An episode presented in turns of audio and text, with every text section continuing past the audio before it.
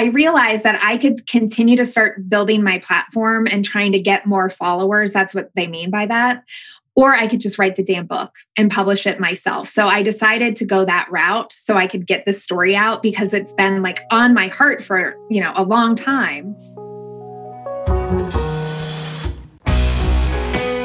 Okay, we are back with uh, Regan Walsh. We are doing something that we have yet to do, which is have a repeat guest on the podcast, which uh, I'm really excited about um, because, you know, you and I have a now uh, long uh, history, right? That um, we talked about in the first episode goes back uh, to a pretty funny story uh, that we laugh about now. Um, but it really does kind of take you back to your early career. And, you know, there's a lot of kind of interesting things, I think, from my standpoint, as how we both have evolved in our careers and kind of where our lives and work have kind of overlapped in, you know, a period of time, which, which to me is kind of like the best part of the work world is having long term relationships where people are evolving and crossing paths and coming in and out of each other's lives. And so, anyway, I think it's fun um, to get back together with you to now talk about your book. I mean, we can talk about everything in your life, in your work, which is really uh, what this book is is covering and i'm so happy for you. I'm so excited for you. This book is launching and it's a big deal. I know this was a big deal for you and so uh, yeah welcome back. Thank you so much. And Brett, is it fair to share this with the listeners that this is essentially essentially an IOU right? Like if they listen to the first episode, they're going to understand that you do owe me. Yes. Right? Yes. That's yeah. fair.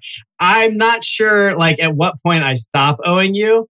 Um, you know, I'm not sure either. I'll let you know when we get oh, there. Okay. Right. But we're not quite there okay, yet. Because I, I thought yeah. maybe we were getting close to even, but anyway. I, am not sure. All right. well, that. nonetheless, uh, I'm happy to um, try I will keep trying to make up for my um, mistake that I made many right. years ago. So, yeah, yeah. Okay, talk to me about Heart Boss. Let's just kind of start there. And what I'm curious about before we kind of get into the content of the book is I, am yeah. curious about kind of why.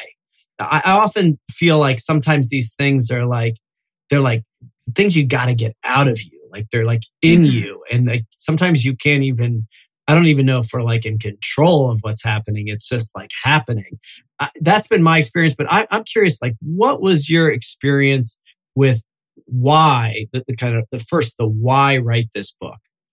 Yeah. So it's interesting because the why actually started about the time I met you because my life was going through such a major transformation. Like, as you know, I left my first husband.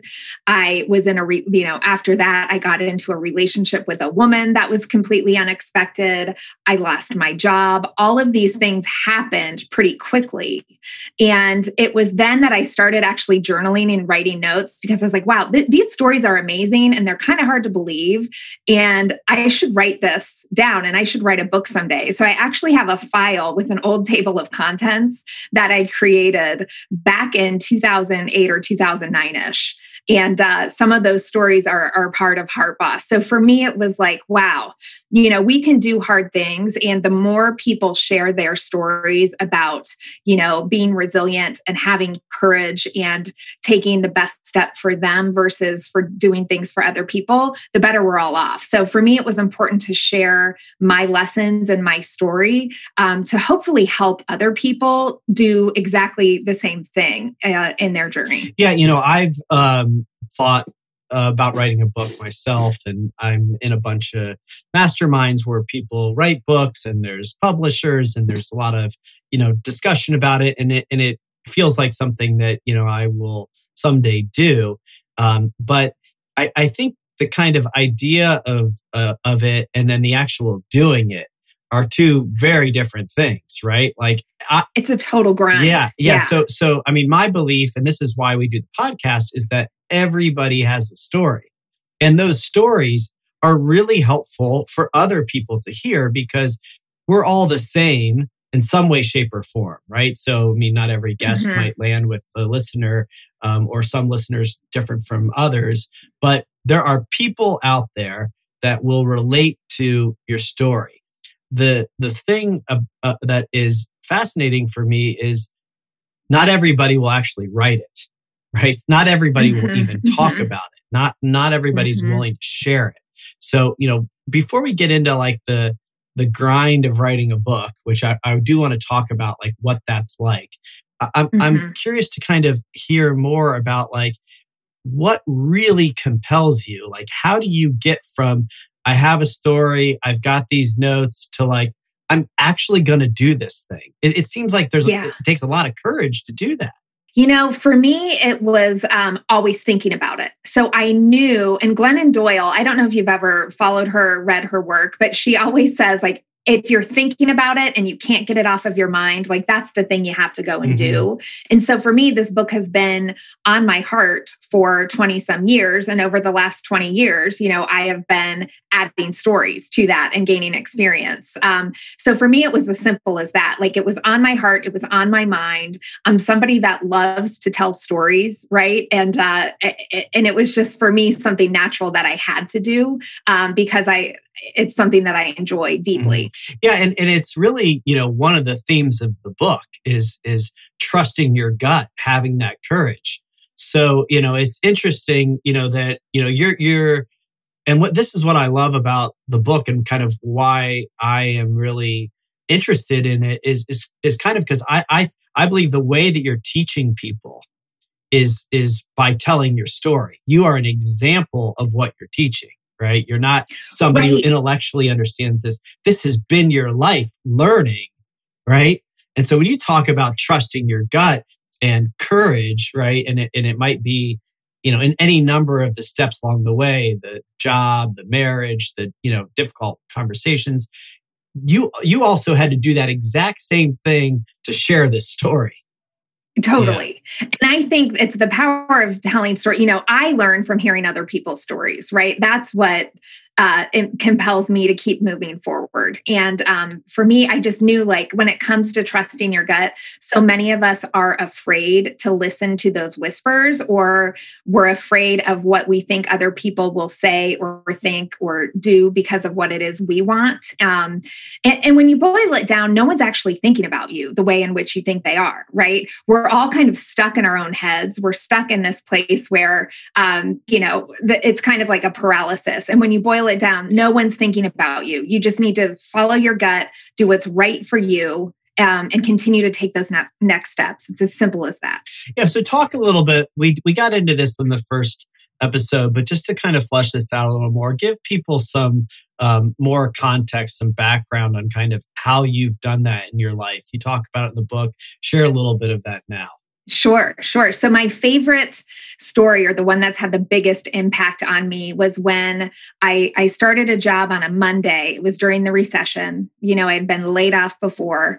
And um, I started the job on a Monday, and every single day, I just felt worse and worse being there. I just knew it wasn't my calling. I had recently graduated from a program called Leadership Columbus, which gave me exposure into how our city works and all of these different social services that are available. And my calling, I knew, was to do something for the community, to do something that felt way bigger than, you know, sitting in conference rooms talking about women's hair care products. So that week, you know, on Friday morning, I was stuck in this windowless conference room on a four hour hour conference call talking about women's hair care products and I don't give a fuck about women's hair care products.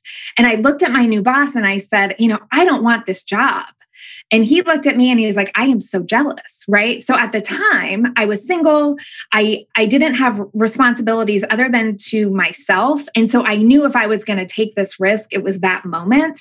Um, so I got a job at a warehouse. I, I shipped and received packages. I counted inventory, which allowed me to explore, network, and then land a job at Flying Horse Farms, which is a camp for children with serious illnesses. And I got to build the camp from the ground up. That was really meaningful work work. So that moment was um, really pivotal for me at, in my career and as a human, right? Knowing that there was some greater calling for me out there and having the courage to say, you know what, before I'm fully vested, like one week in this company, I'm going to bounce, right? Uh, and, and, so that's one example of trusting your gut uh, and, and, really living life on your own terms. And, and I'm, I kind of want to get under that a little bit. Like, is that just who you are? Is that kind of something that um, you were like as a as a, a child? Was it role modeled by your parents? Was it something that you had to like take a step, a jump, and then you realize that you know, okay, that's the way to go?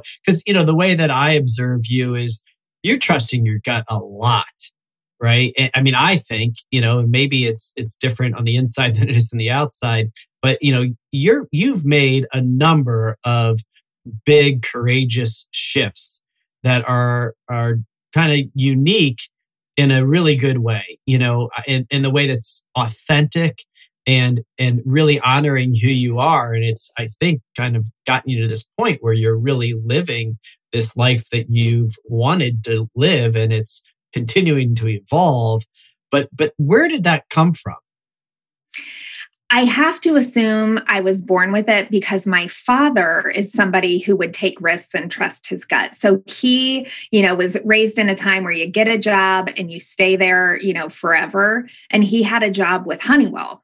And it was a good paying job and there were benefits and there were all these things. And and he had four kids at the time and I'm number 6 and so he came home one day and he shared with my mom that he was going to leave Honeywell. They were going to move from Michigan to Columbus and he was going to start a wholesale distribution company selling Honeywell products to other people right? And so that was a big risk to to start a, a company in a new city uh, that you know no one else was doing at the time when you have four children and a wife to take care of and then he added on two more kids. So i you know i think i saw it modeled by my parents like it's okay to risk something when you know that it's what you want. And, and so you know I, and watching my siblings you know take risks along the way um, and they always made it feel safe right? Like it's okay to fail um, I, I knew i wouldn't be punished right if i failed if i um, when i make choices. Like i know that i will always land on my feet because of the the support system that i had. Um, and certainly i've gotten better at trusting my gut over the years. There there are moments when things feel you know too big. Um, but that's where you know allies and coaches and, and friends like you you know come in to play uh, to kind of hold my hand along the mm-hmm. way. Yeah and so it, it's it, it's interesting because it really was an experiential thing that you got to observe. D- did you did you is that like a you look back and you see it that way? At the time did you have a sense that it was okay? Um yeah tell me about that I think it's I think it's mostly looking back. You know, like when you're in the moment and when you're scared, you don't necessarily know. One of the stories I share in Heart Boss, which I'll share at like a brief moment of it here. Um, I, I was out with friends in high school and all of a sudden, you know, one of my friends had to use the restroom and we opened the door in the car and he jumped out. And he, when he came back, he had his Santa Claus with him. It was December, it was a few weeks before Christmas. And so that led to one thing, which led to another. And before you know it, there are 45 lawn ornaments in my friend Annie Thompson's Bronco, right? So we're we're now we're into the theft game. And we eventually decide we're going to go to the high school and decorate the parking lot. And we got arrested because of course that would happen. We got, you know, I had a probation officer, we had to serve Saturday school, I had to do all this stuff.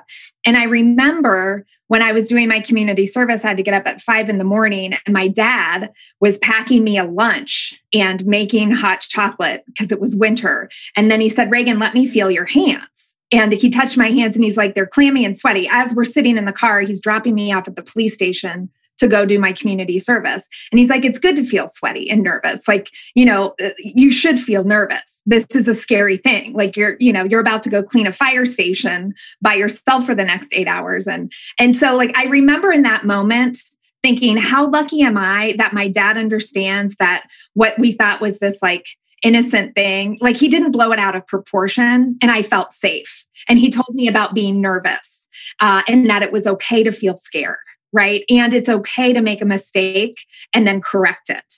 So I think like in that moment, I recognized it because a lot of other parents probably wouldn't have said that to their kids. Um, and, and, so certainly he made it feel safe. Yeah. Yeah, I think that's a really big deal. I, have kind of uh, had to figure this out as a parent myself. Um, and it's it's still kind of to be determined because you know my kids are uh, you know 19 17 and 14 and and so you know we'll see. We've had our our, our kind of similar stories along the way right?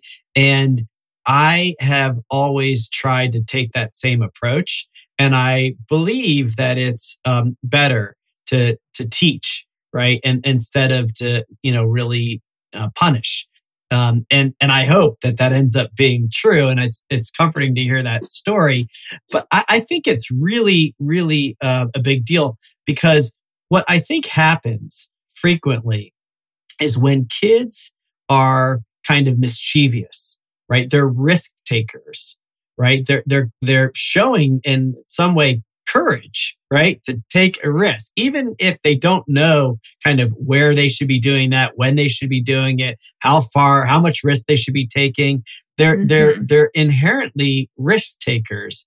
And when you have somebody that shames you and tells you you're bad and wrong, that can be really, um, you know, very detrimental to somebody who's in later in life when they have a better understanding of what's mm-hmm. what's a mm-hmm. good risk and what's not you know I, you know it, to honor it and, and and help kind of teach is is really powerful i would imagine you know just how impactful that was for you it, it, really was. And, and he tried to re- be relatable. So he said, and I loved his example. He's like, you know, once I got in trouble for stealing something and he stole a lamp. He didn't even really, like, he borrowed a lamp from a dorm room to give to a friend that didn't have one that needed to study. I was like, Dad, that you know, that doesn't feel the same. But he was trying to like be relatable. Yeah. He's like, Yeah, I almost got court-martialed from, you know, whatever. because um, he was in the Air Force and ROTC. I'm like, I, you know, it's not the same, but he really wanted to teach a lesson. I'm also somebody that uh, that's the only time I had been in trouble, right? And so yeah. for me as a person, I talk about the disease to please a lot in the book and also just in my work in general. So I have the disease to please. I want people to like me. I want to take care of people. I just can't not be that person. And so for me, like the shame that I felt for being a disappointment to you know the community my father whatever like that was real like i carried that around for a while yeah. um, and he knew that about yeah me. and i bet i was going to say i bet he knew that because i've seen that in my kids too that sometimes when i see how hard they're being on themselves about what just happened I'm immediately like, no, no, no, don't do that. you know, like anything I was yes. going to say goes out the window because all I want them to do, it's like, I already understand they get it. They got it. They feel bad enough. Yes. I don't need to pile on making them feel worse. They're already feeling bad enough. And I think that's so important that like, if you have that kind of sensitivity, awareness, you know, that, that, you know, you know, you made a mistake, you know, not punishing yourself further. Yeah. You know, we're all human. We make mistakes, especially kids. Oh my gosh, this morning, this morning I was I, I, said, "Oh, you know, mommy makes mistakes and you know whatever." I said, I forget what mistake I made this morning. I've probably made 15.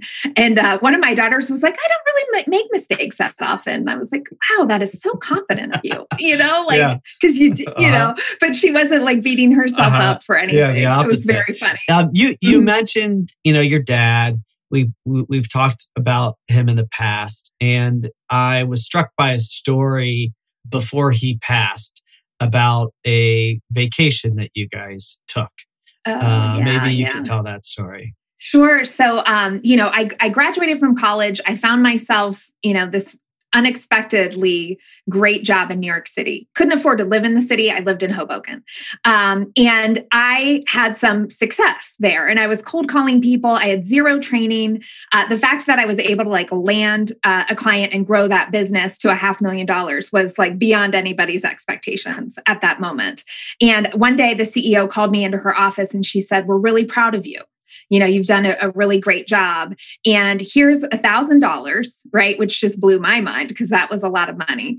And um, and she said, don't blow it on something dumb. Like, don't go buy shoes. Do have an experience. And it happened that my parents were going to Southern France uh, the next month. And I called home and I said, Can I crash part of your vacation? Um, and I bought a plane ticket. I think it was $550. I flew to Marseille. I met my parents for like two days or three days. And we, you know, drove around Southern France and we would go to farmers markets. And I remember we bought peaches, bread, and olive tamponade. And my dad had packed the uh, umbrella that was at the house that they were renting to take to the beach. And he brought an axe with him, right, to put the umbrella into the beach. And we get to this beach. Um, and it turns out that the umbrella he brought was actually for like a table of 10. It wasn't a beach umbrella. And so it's giant. Like we just were the, these silly Americans with this giant umbrella. And my my father was a big man. And so this hulking man carrying an axe on his shoulder, you know, it's just like we were such an embarrassment. Um, but we ate fresh peaches. We had olive tamponade on a fresh baguette. We sat on the beach and um, had this magical couple days together. And, you know, five months later, he died. And thank God I didn't buy a pair of shoes because I got to experience going to Europe with my dad and my mom, but um, uh, it just was like such a gift to have uh, with him. And it made me treasure experiences over things big time, uh, even to this day, mm-hmm. because of that mm. moment.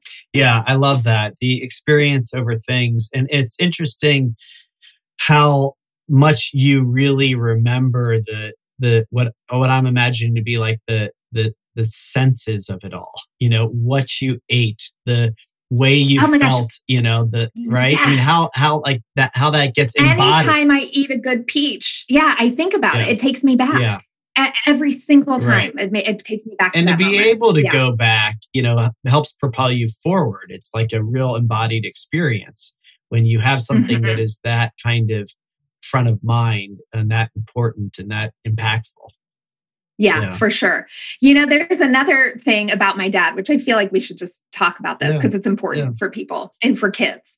Um, so I had depression in high school and I didn't, you know, back then no one talked about it and, and, no one you know you didn't know what it was and i volunteered at this you know christian camp for a month the summer before my senior year in high school and there was a man there that talked about his experience and he was depressed and he talked about seeing a therapist and i was like oh my gosh everything he said was exactly how I was feeling.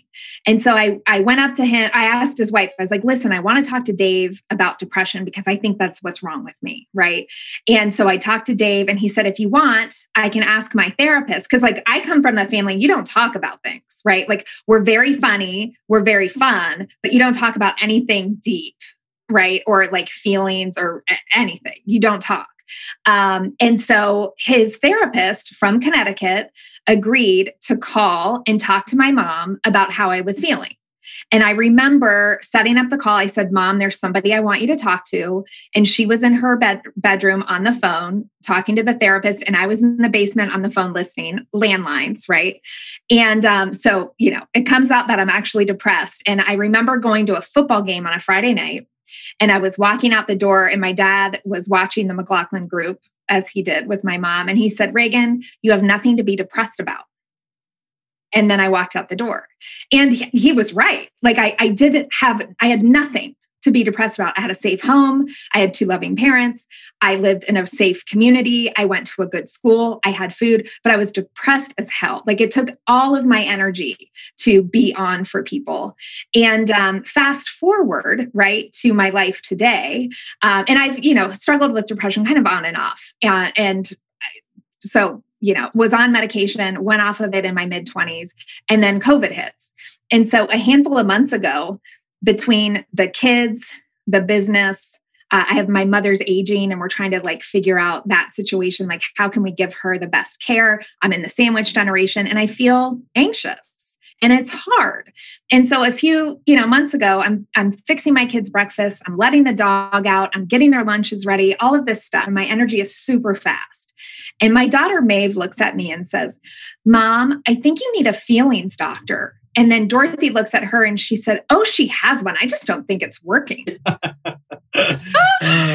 So you know my my daughter dorothy like she knew that there are moments i go to therapy and they know if i'm running with that like fast energy and you know not present with them they know that i'm not my best right and i love the difference between my dad saying you have nothing to be depressed about to my kids saying you need a feelings doctor because they you know we talk about that stuff. And i think like what progress you know like that we can support our children and that we can grow and that we you know for me it was courageous to ask for help. And i'm so proud of myself for being 17 and raising my hand yeah. because it changed you know had i not done that who knows what would happen. Yeah I wouldn't be, you know, here today feeling as good as I Yeah, I mean, I think that there's still sadly as evolved as maybe your kids are, there's still this thing where people are at a minimum confused as to why people struggle. You know, that there's a lot of assumptions. Um, in fact, I've had this feedback from people that don't really know me that well um, you know what is brett really talking about? Even you know the concept of gaslighting you know where it's like it wasn't that bad. You know i think there is still this kind of like you've got nothing to be depressed about when people don't really understand that that's actually not what it's about. It isn't really about kind of the things that are really good in your life or the things that you're really privileged about, you know, to uh-huh. have. It's a chemical in your brain. Yeah, it's a lot more complex than that. Um, like, look, you know, you you kind of took the courage to get help, which is really what you know. I think everybody that's struggling needs to do: talk to a friend, get to a therapist, a coach, somebody that can that you can talk to, right? Because just mm-hmm. even sharing, getting it out um, is just such a big first step. Uh, but yeah, I mean, I, I'm optimistic and I love the story that, you know, our kids uh, will mm-hmm. see that very differently. I do think there is a shift that is happening in that generation where coaching, therapy, self help mm-hmm. is not stigma like like it has been in the past. Yeah, I think it will be part of their foundation. Mm-hmm. Yeah. Right. Yeah.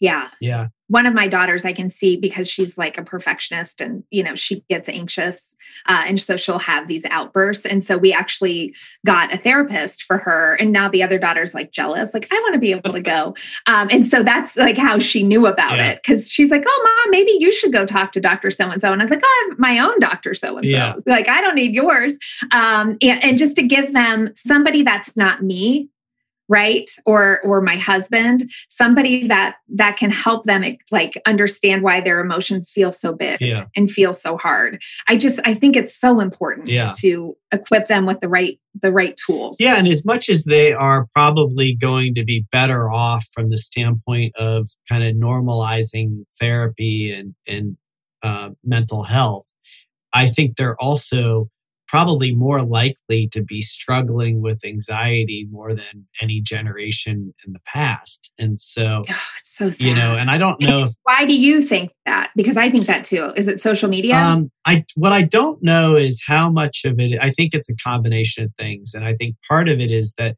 the prior generations just didn't talk about how much they were struggling. Right, this generation is is more open to talking about it, acknowledging it, um, and then I do think social media, and I've always struggled with this one because I feel like when I talk about social media being bad, that it's like, you know, uh, the generations that thought Elvis shaking his hips were bad, right? You know, but I, I watched Social Dilemma and they talk about that exact thing. And I'm pretty convinced now that that has a big part to play. Um, especially for for young girls, you know, it's just it, scares the death. Yeah, I, I read something the other day where somebody said, "Why would we think that we would be smarter than the algorithm? Like, what makes us mm-hmm. think that we're smarter than that? You know, and and mm-hmm. and you know, it's scary. Um, it is. You know, I, I think you know we're not. You know, yeah, if we yeah. were, we wouldn't all be addicted to it. Yeah, uh, I'm so afraid for when my girls get older and that's a thing. Well, well, kind of along this line, you know, you talk about asking for what you need, right? Mm-hmm. We're talking about asking for help um, from from a mental health standpoint, but this comes up as a theme in the book. The idea yeah, of asking sure. what you need, and there's a bunch of examples. Maybe you could expand on that. Yeah. So the first example is when I was depressed. And then, you know, there was a there's an example of asking for a raise. You know, when I when I joined Flying Horse Farms, I took a 50% pay cut, right? And it's not like I was making a ton of money to begin with. Um, and my lifestyle didn't change. You know, my mortgage didn't change. Nothing else changed when I took this big step back. And I remember um, one year in having the courage to say, like, you know, I had proven myself time and time again. I had leveraged these incredible relationships with friends who gifted us, you know, websites and marketing materials and all these things that would not have happened if it weren't for me. Right. And so I was able to have a conversation, ask for a raise, and um, I, I got back, you know, so I got this giant raise more than I even asked for. But it's like, asking for help, asking for what it is you want.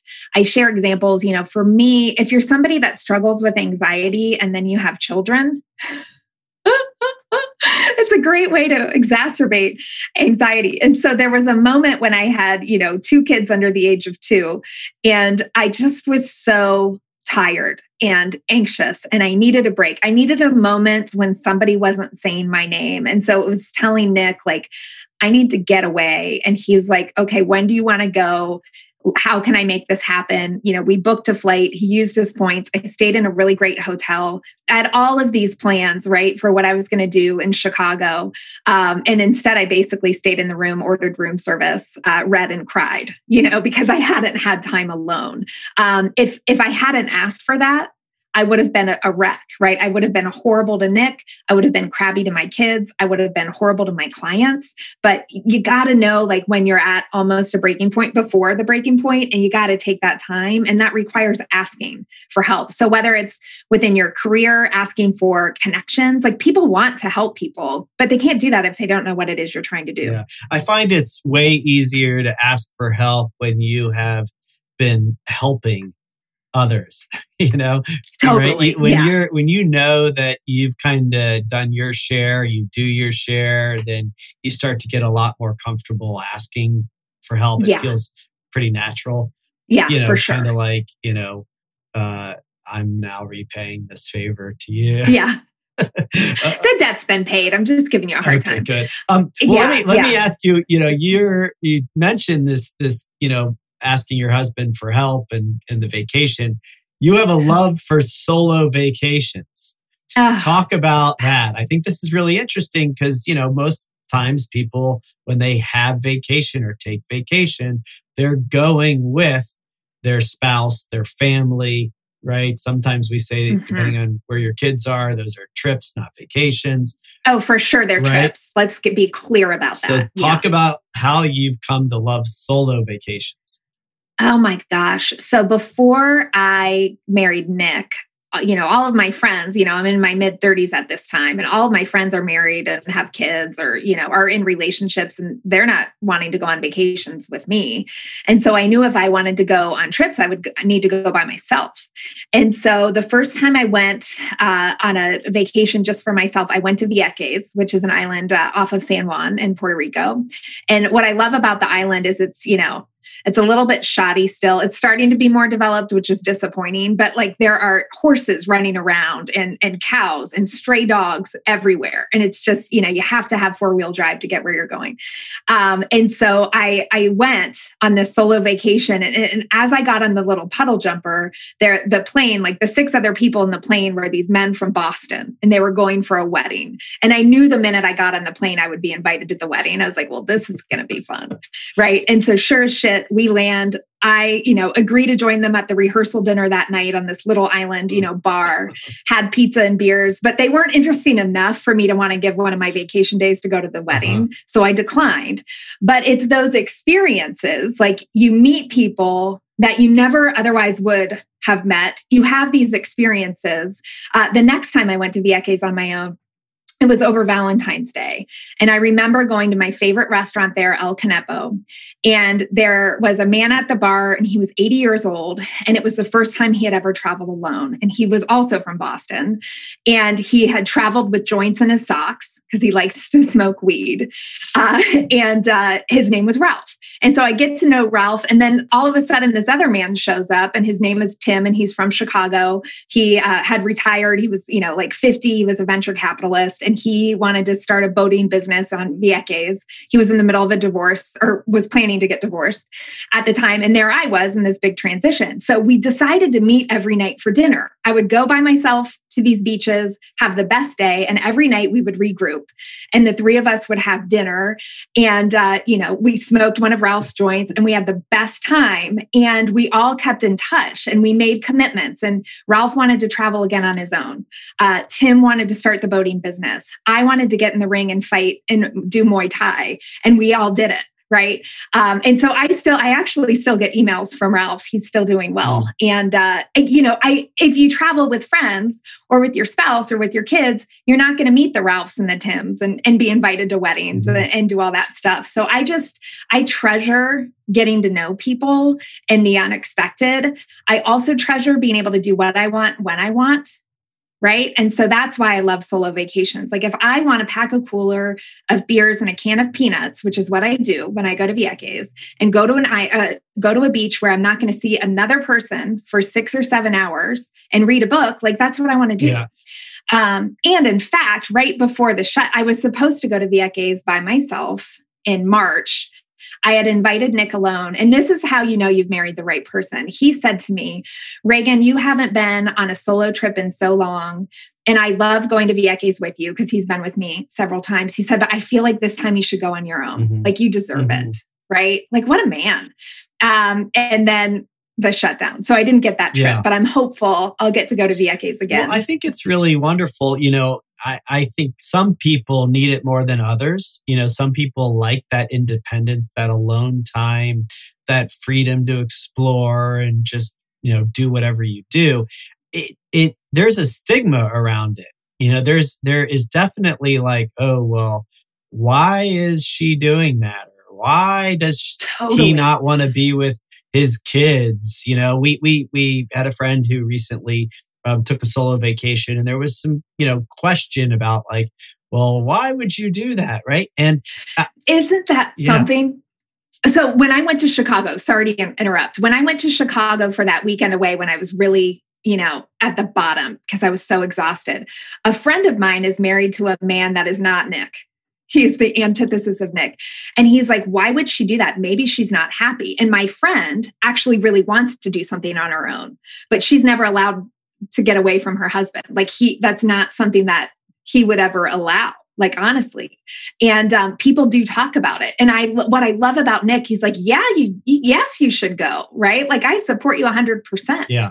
Um, there it is. You got to be. You surround yourself with the right people well, I also, that are strong enough. I think it's really a healthy thing from both partner's perspective because what happens i know you know when i've traveled and, and my wife had to kind of get used to me traveling um, and maybe I was traveling too much at one point. She listens to every episode, so she'll be listening to this. Oh, I can't yeah. wait to find yeah, out. Yeah, well, the yeah. thing is, is that like when the kids were little, you know, it was a lot on her. And and so I get why it was hard, but she also learned to embrace it and actually see the positives for her that there ended up being these times that she had with the kids, especially as they got older, time that she had to herself. They kind of got their own routine. And it was kind of easier in some ways because there wasn't two people there, you know, talking about what was going to happen. Right.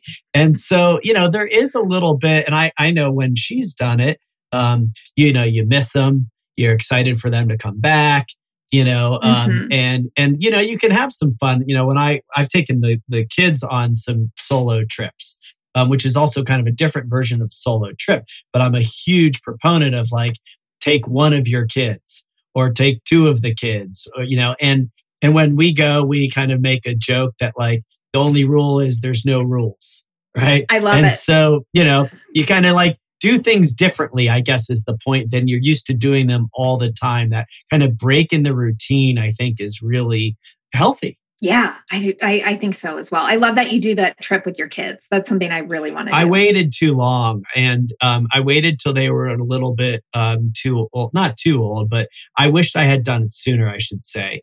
It's one of the best experiences I think you can have with your kids because you just get to kind of like be with them differently. The dynamic is different. But tell me just also on the solo vacation thing, Dan Sullivan from strategic coach who I love talks about free days. And there's mm-hmm. a you know idea that you can take a a free trip really, um, but a free, could be a free day where you don't work at all. You don't think about work. You don't read stuff about work. You don't you know kind of talk, email anything about work. When you're on these solo trips, do you use them as time to plan, to reflect, to kind of get organized about work at all? Or is Mm-mm. this solely just Regan time, free time? Yeah, if it's a solo vacation, I am literally sitting on a beach, uh, you know, doing nothing. I, I I might work out. Like that might be the the most that I do. If I am doing a retreat and intentional about, you know, thinking about my business, that's a retreat. So I have different versions of that. When I'm on a solo vacation, I'm just enjoying my life. I'm not checking email, I'm not doing anything. It's truly for me to reboot, reboot because that's my personality. Like I can go hard and I can be all things to all people until I can't. And then I need to be all things for me. And that's just like respite. And that's how I recharge. Yeah, yeah great. Okay. You mentioned the Muay Thai, and um, yeah. there's a good story about you there getting punched in the face. Um, but I, am curious, I, you know, tell the story, but I'm also curious about kind of what you've learned through that modality in general. Yeah, for sure. So it's interesting because Muay Thai came to me at a time that I, you know, I didn't know how bad I needed it. I was in a marriage that was so far from what I ever dreamt of. And somebody invited me to take a class. And all of a sudden, I was hooked, right? And then all of a sudden, I wanted to train for a fight. And what I loved about it um, is that it's a mental game. I mean, sure, if you're an athlete, which I wouldn't consider myself an athlete at that moment, you know, it's it's exercise and it's hard and, and you're fighting, right? But it's such a mental game because the mind is the, is the most critical weapon of all, right? Because your mind can make you sink or swim.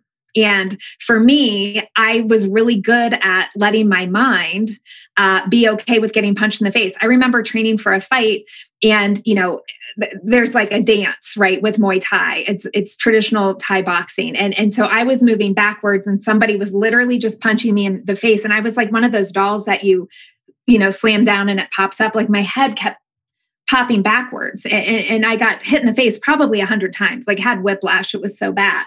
But i showed up again the next day mm-hmm. right? I wasn't an athlete. I had a strong mind uh, which is, and I had a strong mind and I was a southpaw. So I'm a lefty, which is unexpected.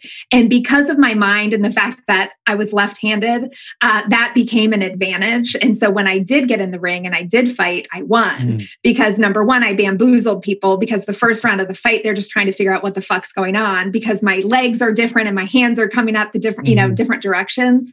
Uh, and my mind, I, I didn't assume that I was going to be better. Like I knew it was going to be a grind for me because I had always been fighting from behind. You know, I, I share in the book, I wasn't a natural student. Like all of these things required me to work harder than other people. And so, you know, in training, I just worked harder. I would stand in front of the mirror and I would throw punches and I would watch how my hands were moving.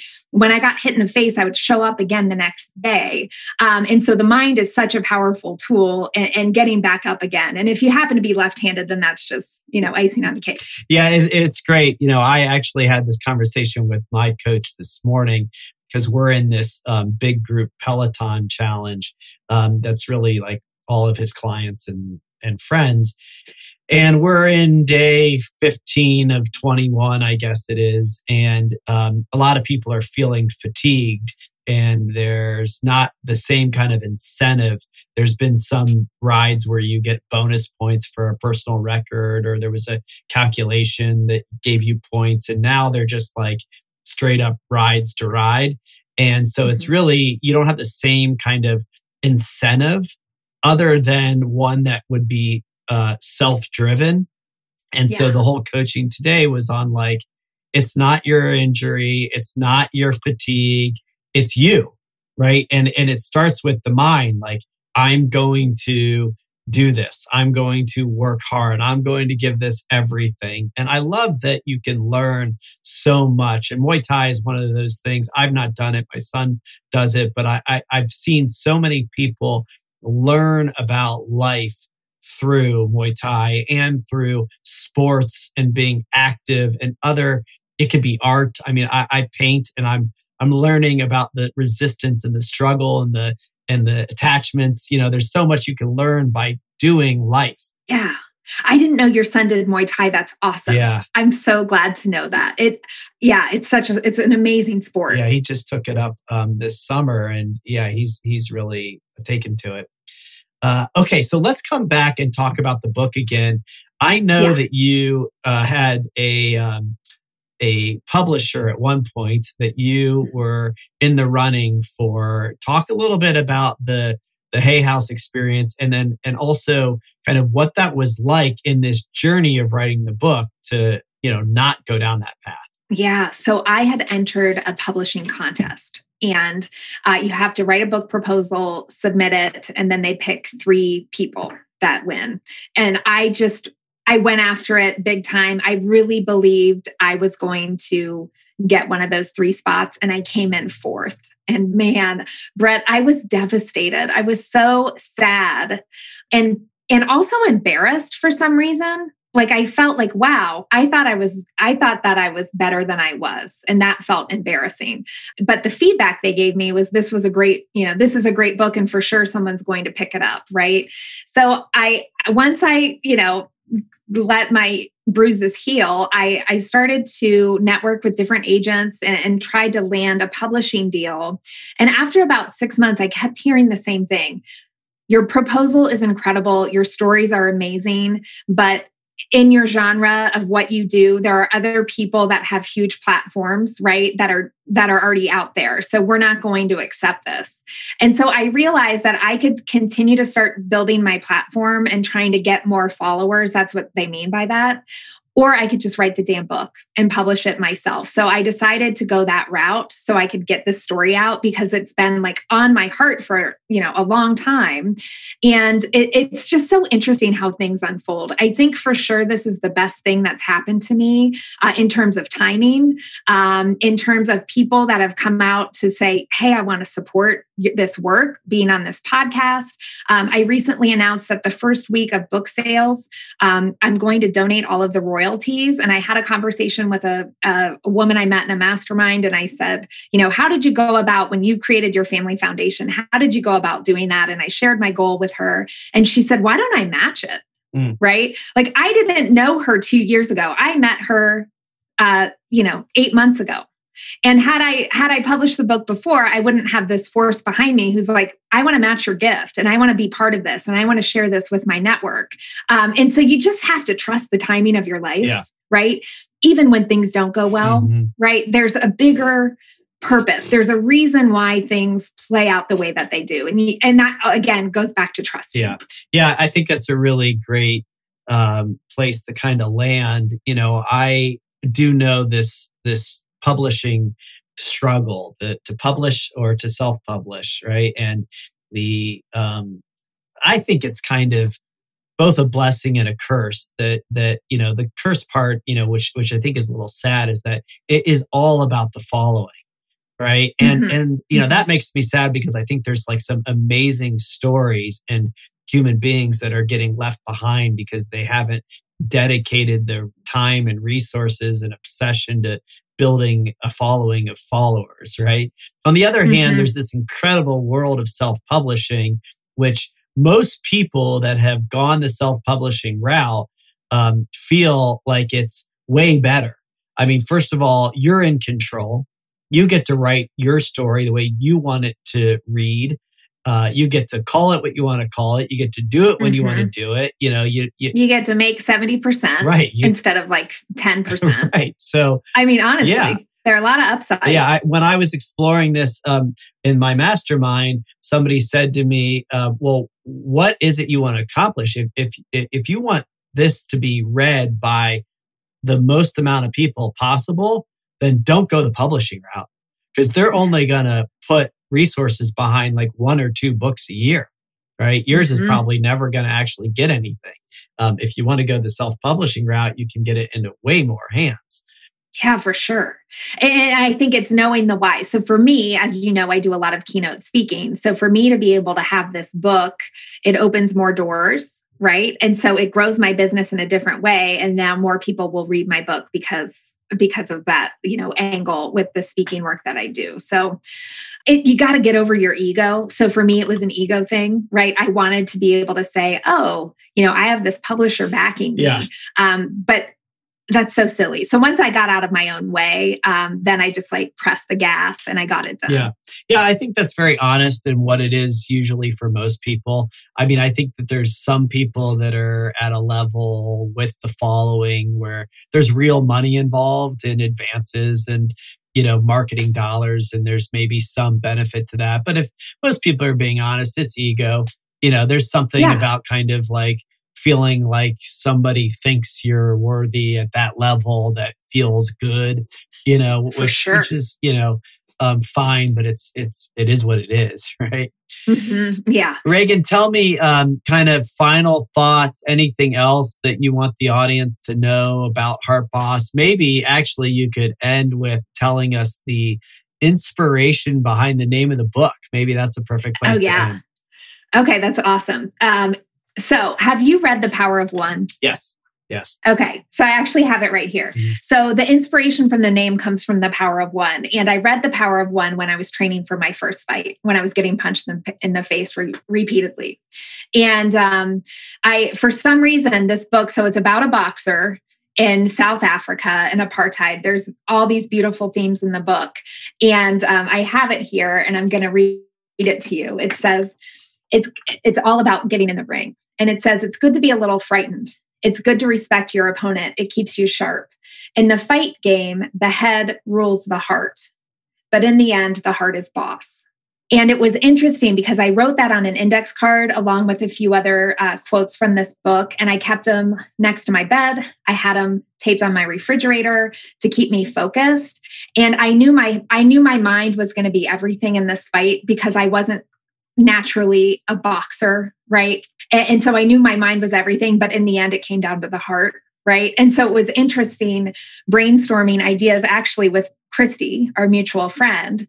And, you know, we, I was like, it's all about the heart, you know, and, you know, and I, I shared this quote with her and together we came up with Heart Boss. We're like, is it that simple? Like this quote that has meant something to me for so long that is truly like was, I found it during that moment of deep transition and change in my life. And that's truly where the the name came mm. from is from the power of one. I love it. I love it and it makes total sense. You know, I mean that's kind of the observation I have of you is you're a boss.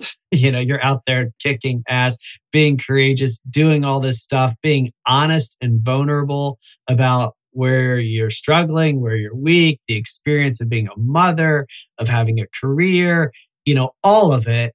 And it's just coming from your heart and you're leading with that. And it's obvious and uh, it's fun to watch and fun well, to have you here to talk about it. You're the best. I appreciate you big time. And you're also a boss. So good for us. Yeah. Well, thanks, Regan. You be well and good luck. And everybody go out and buy Heart Boss. Thanks for listening to the Gravity Podcast. Please be sure to subscribe, leave us a review, and follow me on Instagram at Brett Kaufman, on Twitter at bkaufman125, and subscribe to our YouTube channel by searching for The Gravity Podcast with Brett Kaufman. And please send me a DM with any guests or topics that you'd like to hear on future episodes.